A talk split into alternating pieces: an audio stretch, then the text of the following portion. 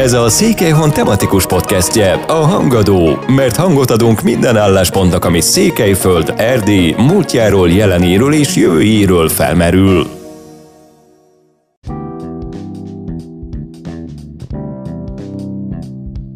Február 12-től hivatalosan is tartol a választási kampány Magyarországon, ahol az április 3-i megméretésen kiderül, folytathatja-e munkáját az Orbán Viktor vezette kabinet, vagy egy új, sokpárti koalíciós kormány kerül hatalomra.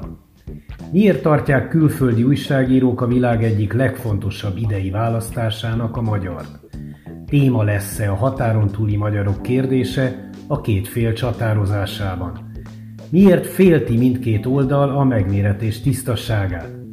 Egyebek mellett ezekre a kérdésekre is válaszol a Székelyhon Hangadó podcast műsorában Rotyis Bálint politológus, a Budapesti Nézőpont Intézet elemzője. Pataki István kérdezett. A vonal túlsó végén Rotyis Bálint, a Budapesti Nézőpont Intézet elemzője. Jó napot kívánok, üdvözlöm! Jó napot kívánok!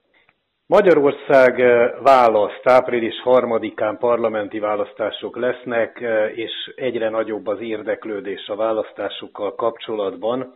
A Financial Times egyik újságírója nem is olyan régen úgy fogalmazott, hogy Európa és talán a világ egyik legfontosabb idei választása a magyar. Miért ilyen nagy az érdeklődés? Több szempontból is komoly jelentősége lesz a Magyarország április 3-ai országgyűlési választásnak. Ennek vannak mind bel- és külpolitikai okai is. Először is a belpolitikánál maradva, Magyarországon jelenleg két politikai tábor fog egymás ellen megfeszülni. Az egyik politikai tábor az a 2010 utáni jobboldali politikai közösség, és ami ezzel szemben áll, az a 2010 előtti baloldali kormányzatot viselő politikai tábor. Ez a két csoport gyökeresen eltérő álláspontot képvisel az ország kormányzását illetően, olyannyira, hogy itt nem csak egy-egy programban vannak eltérések, hanem gyakorlatilag a magyar ellenzék lényegében a Orbán kormányzat tagadására épül. Ez az egyetlen olyan szempont, ami jelenleg ezt a sokszínű koalíciót egyben tartja. És ebből kifolyólag óriási jelentősége van annak, hogy az Orbán Viktor vezette kormányzat 12 évnyi kormányzás után képes a munkát tovább folytatni, vagy váltásra kerül sor. Éppen ezért ma Magyarországon úgy tekintenek erre a választásra, hogy lényegében Orbán Viktor és Gyurcsány Ferenc lesz az a két személy, aki meg fog versengeni, hisz ők ketten azok, akik ezt a két világot a legteljesebben képviselik. Ez a belpolitikai vonzata, viszont ennek van egy külpolitikai vonzata is. Ugye, hogyha megnézzük Magyarország úgymond paramétereit, akkor látjuk azt, hogy alapjában véve a nyugati világban, vagy akár az Európai Unióban is egy kisebb országról beszélünk, viszont az elmúlt évek politikai vitái arról árulkodnak, hogy Magyarország politikai súlya jóval nagyobb annál, amit önmagában az ország paraméterei indokolnak.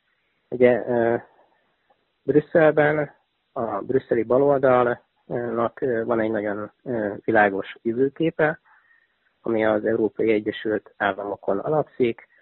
Ez párosul liberális ideológiával, nézetrendszerrel, emberképpel, és gyakorlatilag ez az út, amit Brüsszelben kijelöltek, mint egyedüli helyes út.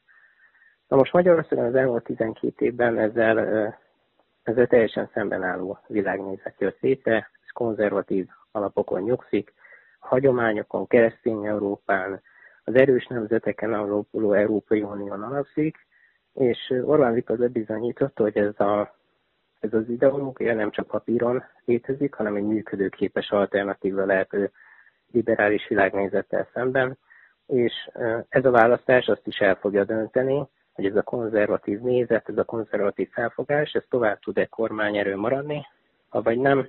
Ugye a magyar ellenzék, magyar baloldal az nem csak, hogy tagadja az Orbán kormányzati intézkedéseit, hanem egyenesen a brüsszeli intézkedéseknek, a brüsszeli felfogásnak a híve. Mindenképpen, hogyha nyer a baloldal, akkor egy olyan kormányzat fog Magyarország élén állni, akik egyértelműen a brüsszeli politikát kívánják megvalósítani Magyarországon. A hivatalos kampány február 12-én kezdődik, és sokan elemzők is botrányokat és negatív kampányt vizionálnak. Ön hogyan látja, mire számít?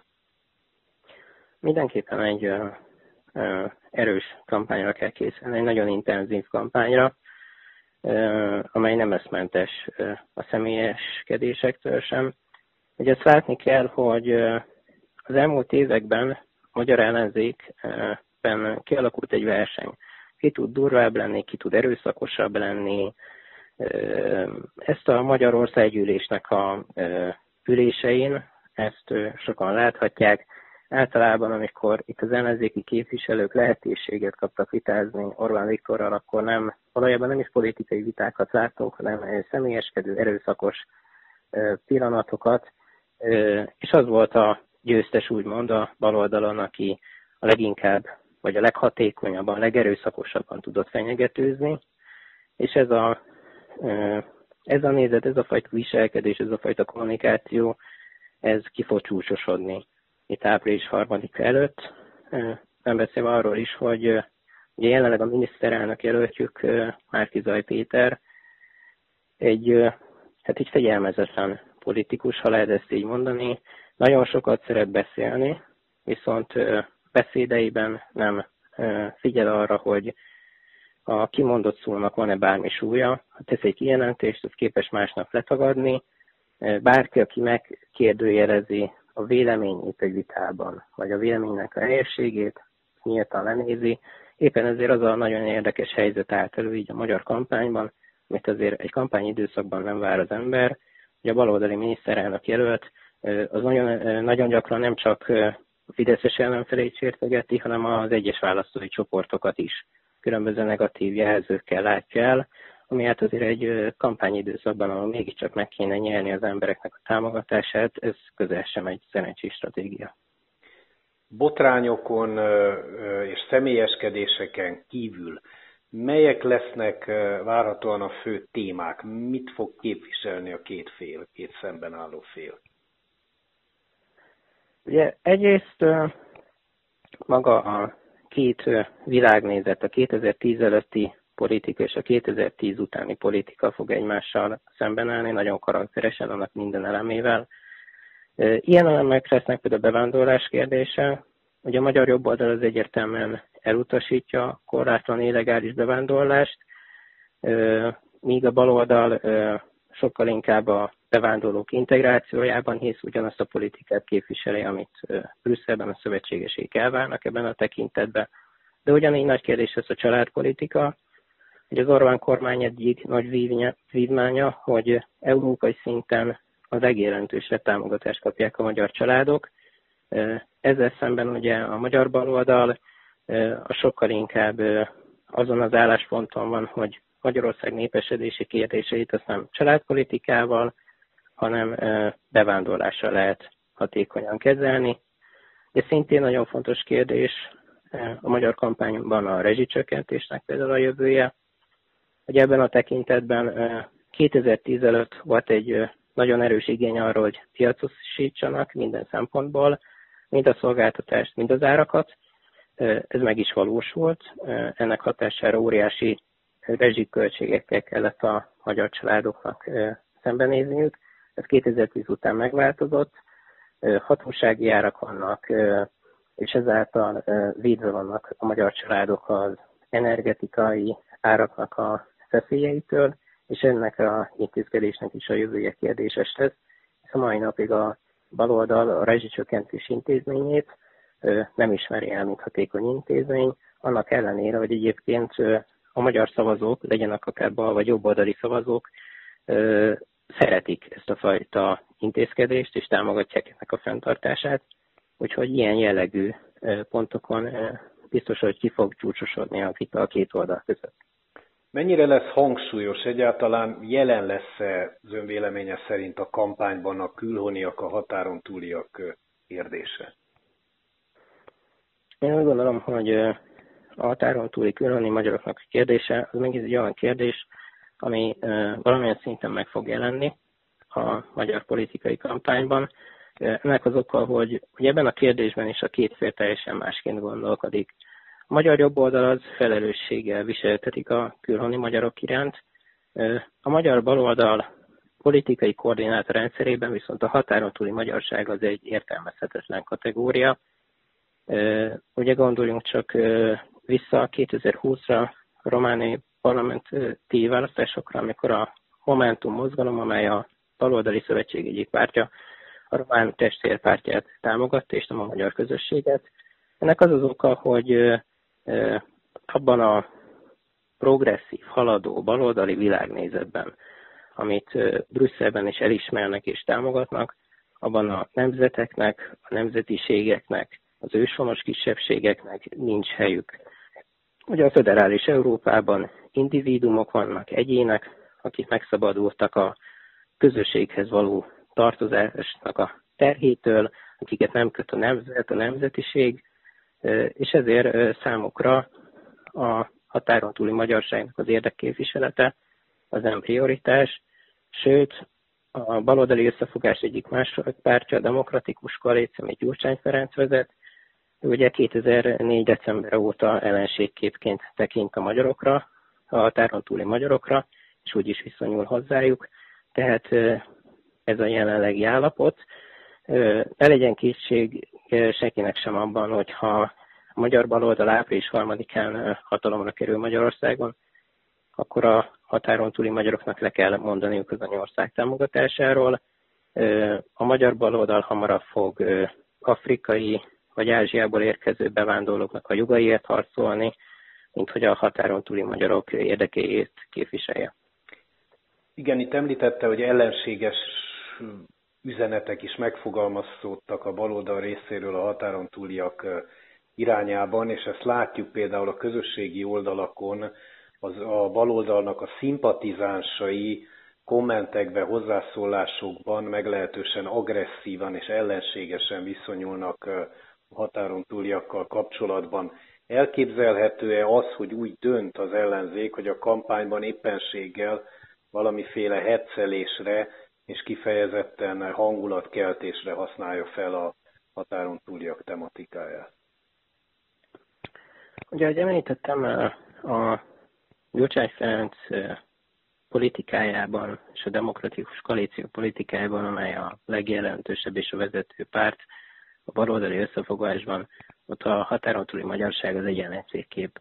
Na most, ugye egy jelenségkép az mindig olyan, akit elő lehet venni, lehet rá hivatkozni, lehet támadni.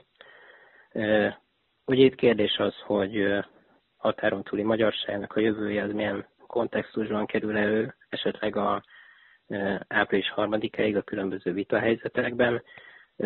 Én úgy gondolom, hogy ha szóba kerül, és ez is egyfajta konfliktusként fog megjelenni a magyar vitákban, akkor mindenképpen negatívan fog a baloldal továbbra is a határon túli magyarokhoz viszonyulni, megpróbál irítséget kelteni, ellentétet szítani. Azt látni kell, hogy a magyar baloldali politikusok mintha egyre jobban bezárkóznának a saját közösségi médiájuk világába, annak is a komment szekciójába, ahol viszont a legelkötelezettebb, legkitartóbb híveiknek a kommentjeivel találkoznak. Na most, hogyha erre hallgatnak, vagy ezt követik irányadónak, akkor előbb-utóbb a nagy politikában is azok a kommentek, azok a vélemények, azok vissza fognak jönni. Meglepő módon, vagy némileg meglepő módon mindkét oldal félti a választások tisztasságát. A Fidesz külföldi beavatkozástól tart, az ellenzék csalástól. Valós félelmek ezek, vagy csupán a közvéleménynek szólnak ezek a megfogalmazások? Azt látni kell, hogy A magyar baloldal nem először próbálja csalásnak minősíteni a Magyarországgyűlési választásokat. 2018-ban is ugyanerre került sor, de végül a baloldali képviselők is ugyanúgy beültek a parlamentbe, letették a parlamenti esküt, tehát ők is érezték, hogy a csalásra való hivatkozás az nem kifejezetődő számukra sem, hanem ott kell lenni a magyar politikai életben, és nem volt olyan jogalapjuk, amivel el tudták volna azt érni, hogy nemzetközi szinten bárki megkérdőjelezze az Orbán kormányzatnak a legitimitását. Most jól láthatóan ugyanezzel a stratégiával készülnek, lehet, hogy amiatt is, mert érzik, hogy a saját kampányuk az nincs éppen jó állapotban, és ezzel próbálnak megindokolni előre egy esetleges választási vereséget. Ugye Magyarországra fog érkezni az EBESZ, amely vizsgálni fogja a magyar választásoknak a tisztaságát. Varga Judit miniszterasszony már köszöntötte is, úgymond, egy közleményben az EBESZ leendő delegációját.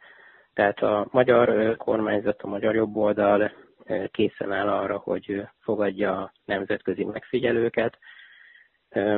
A másik oldal, ugye itt azt kell látni, hogy miután Magyarország, hogy hát Orbán Viktor, az Orbán kormányzat kinőtte úgymond Magyarországot ideológiai értelemben, és nemzetközi szereplővé vált, így vannak olyan ellenérdekelt felek, akiknek az a célja, hogy a magyar választók lehetőleg a baloldalt támogassák. Ugye az látszik a Brüsszellel való vitákban, hogy ezek a viták, amik például a helyreállítási alapnak a visszatartását jelentik, ezek valójában nem jogi viták, hanem politikai viták, tehát ezek egyfajta politikai beavatkozásként értelmezhetőek. A másik szempont, vagy hát egy másik szereplője ennek a történetnek, hogy ami szintén a magyar politika közbeszédében részt vesz, Soros Györgynek a szerepe.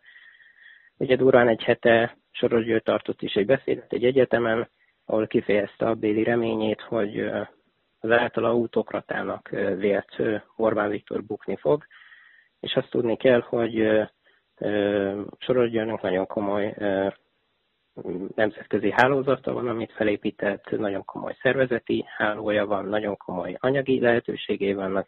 Ezek a szervezetek Magyarországon aktívak, és nyilván nem függetlenek Soros György politikai véleményétől, tehát ez szintén egy olyan rész, amit külföldi beavatkozásként lehet értelmezni. A feladata a jobboldalnak az lesz, hogy a kampánya során ezekre is figyeljen, hisz nem lesz elég megküzdeni a hazai baloldali ellenzékkel, nem egyes nemzetközi szereplőkkel is fel kell venni a kesztyűt, és le kell folytatni a politikai vitákat. Jelenleg hogy látszik, milyen lesz a részvételi arány, illetve kinek kedvez mondjuk a magas részvételi arány, és kinek a kevésbé magas? Várhatóan magas részvételre kell számítani, tehát a 2018-as választási arány megismétlődhet, még magasabb lehet, tehát pont az intenzív kampány miatt. A magas részvétel, ugye az jellemzően a nagy pártokat segíti, hisz a kisebb pártok számára problémát jelent, hogy bejussanak a Magyarországgyűlésbe. Ez főleg két párt számára jelenthet a Magyarországon majd problémát. Az egyik a Magyar Kétfarkú Kutyapárt, ez egy viccpárt, a másik pedig a Mi Hazánk, ez egy szélsőjobboldali párt. Számukra kétséges az, hogy képesek lesznek-e bejutni a Magyarországgyűlésbe. A másik két nagy szereplő, a Fidesz-KDNP és a baloldali összefogás, nekik mind megvan a táboruk ahhoz, hogy egy magyar részvétel, egy magas részvétel mellett is nyilván ott legyenek a parlamentben, jelentős számú képviselővel. Az, hogy végül melyik tábor lesz képes jobban megmozgósítani a saját szavazóbázisát, az lesz talán a legérdekesebb az egész választásban. Jelenleg azt látjuk, hogy a Fidesz-KDNP pártképezete jól működik, jó erőben van a szavazótábor, a lelkes, tehát minden lehetőségre megvan arra, hogy a szimpatizásokat szavazattá váltsák be, tehát mozgósítsák a szavazótábort. A kérdés az sokkal inkább a baloldalon tehető fel, hogy vajon az ő szimpatizásaiknak a táborát mennyire lesznek képesek megmozgatni.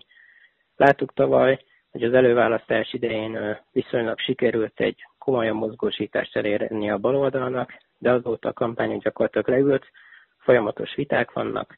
A baloldali pártok a saját miniszterelnök jelöltjüket, Márki-Zay Péter gyakorlatilag kerülik a nyilvánosság előtt, mindez pedig hát értelemszerűen azért a baloldali szavazótáborban egy nagyon komoly bizonytalanságot vált ki.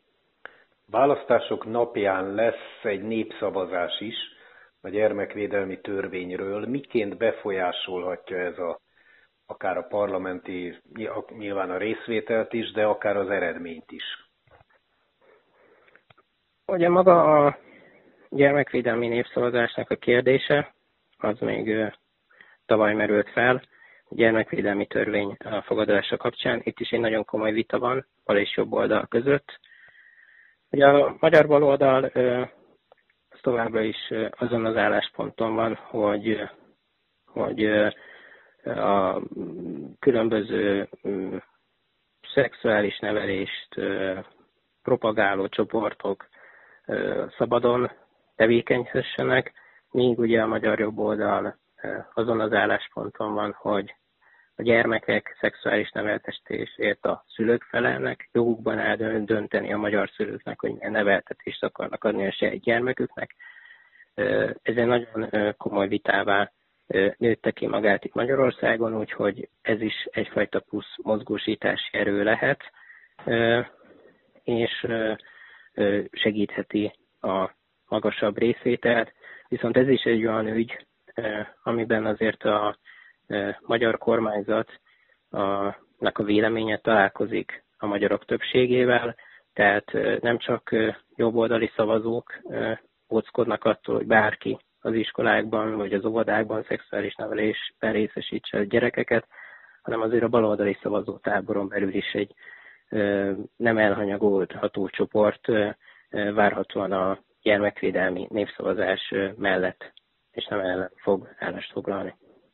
Az utóbbi időben sok felmérés látott napvilágot, olykor ellent is mondanak egymásnak a jelzett adatok alapján. Hogyan látja, milyen tendenciák vannak összegezve ezeket a felméréseket, milyenek az erőviszonyok jelenleg? Jelenleg azt lehet mondani, hogy a Fidesz-KDNP továbbra is stabilan vezeti a pártoknak a versenyét. Támogatottsága kényelmesen meghaladja az összes többi pártnak a támogatottságát. Maga a Nézőpont Intézet is azon cégek közé tartozik, akik végeznek közvéleménykutatásokat.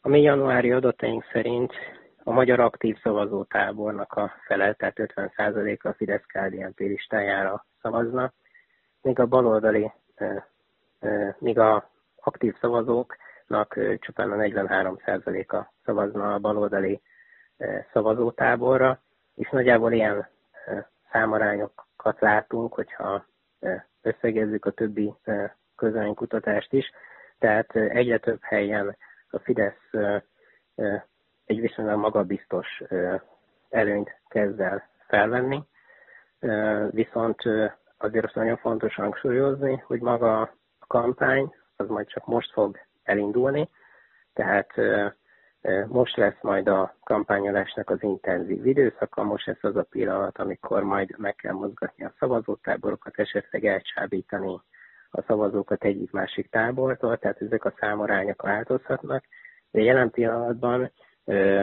az adatok abba az irányba mutatnak, hogyha a Fidesz képes lesz egy hatékony mozgósítást végrehajtani, akkor minden lehetőség megvan arra, hogy a jelenlegi Orbán kormány tovább tudja folytatni a 2010-ben elkezdett munkáját.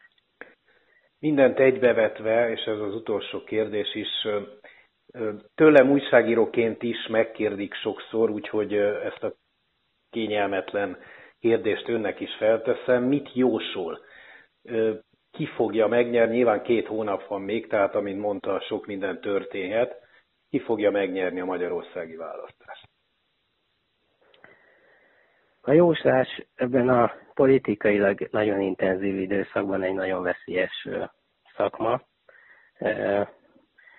Hát jelenleg, ahogy mondtam, és hogyha a Fidesz jól tud mozgósítani, és nem történik úgymond váratlan esemény, akkor megvan arra a lehetőség, hogy a Fidesz-KDNP egy kényelmes többséggel tudjon kormányozni. Ugye jelen pillanatban azt látjuk, hogy a baloldali kampány akadozik, ha ebben nincsen gyökeres változás, akkor nagyon nehéz lesz mozgósítani a baloldali szavazótábornak a szélét, és jelen pillanatban a jelek arra mutatnak, hogy nem is nagyon áll össze az ellenzéki kampány, de hát, ahogy beszéltük, ugye csak most jön el a kampányidőszak, nem tudjuk, hogy milyen váratlan események történhetnek, nem tudjuk, hogy milyen botrányokra kerülhet sor, tehát jósolni nem szeretnék, viszont ahogy mondtam, hogyha a Fidesz képes lesz a jelenlegi mederben tartani a kampányt, képes lesz azt elérni, hogy a saját szavazótábora elmenjen szavazni, akkor minden lehetőség adott ahhoz, hogy a Fidesz tovább folytassa a munkát, mint kormányerő. Köszönöm szépen a beszélgetést Rotyis Bálintnak, a Budapesti Nézőpont Intézet elemzőjének, önöknek pedig a figyelmet köszönöm, hallgassák máskor is a Hangadót. Viszont hallásra!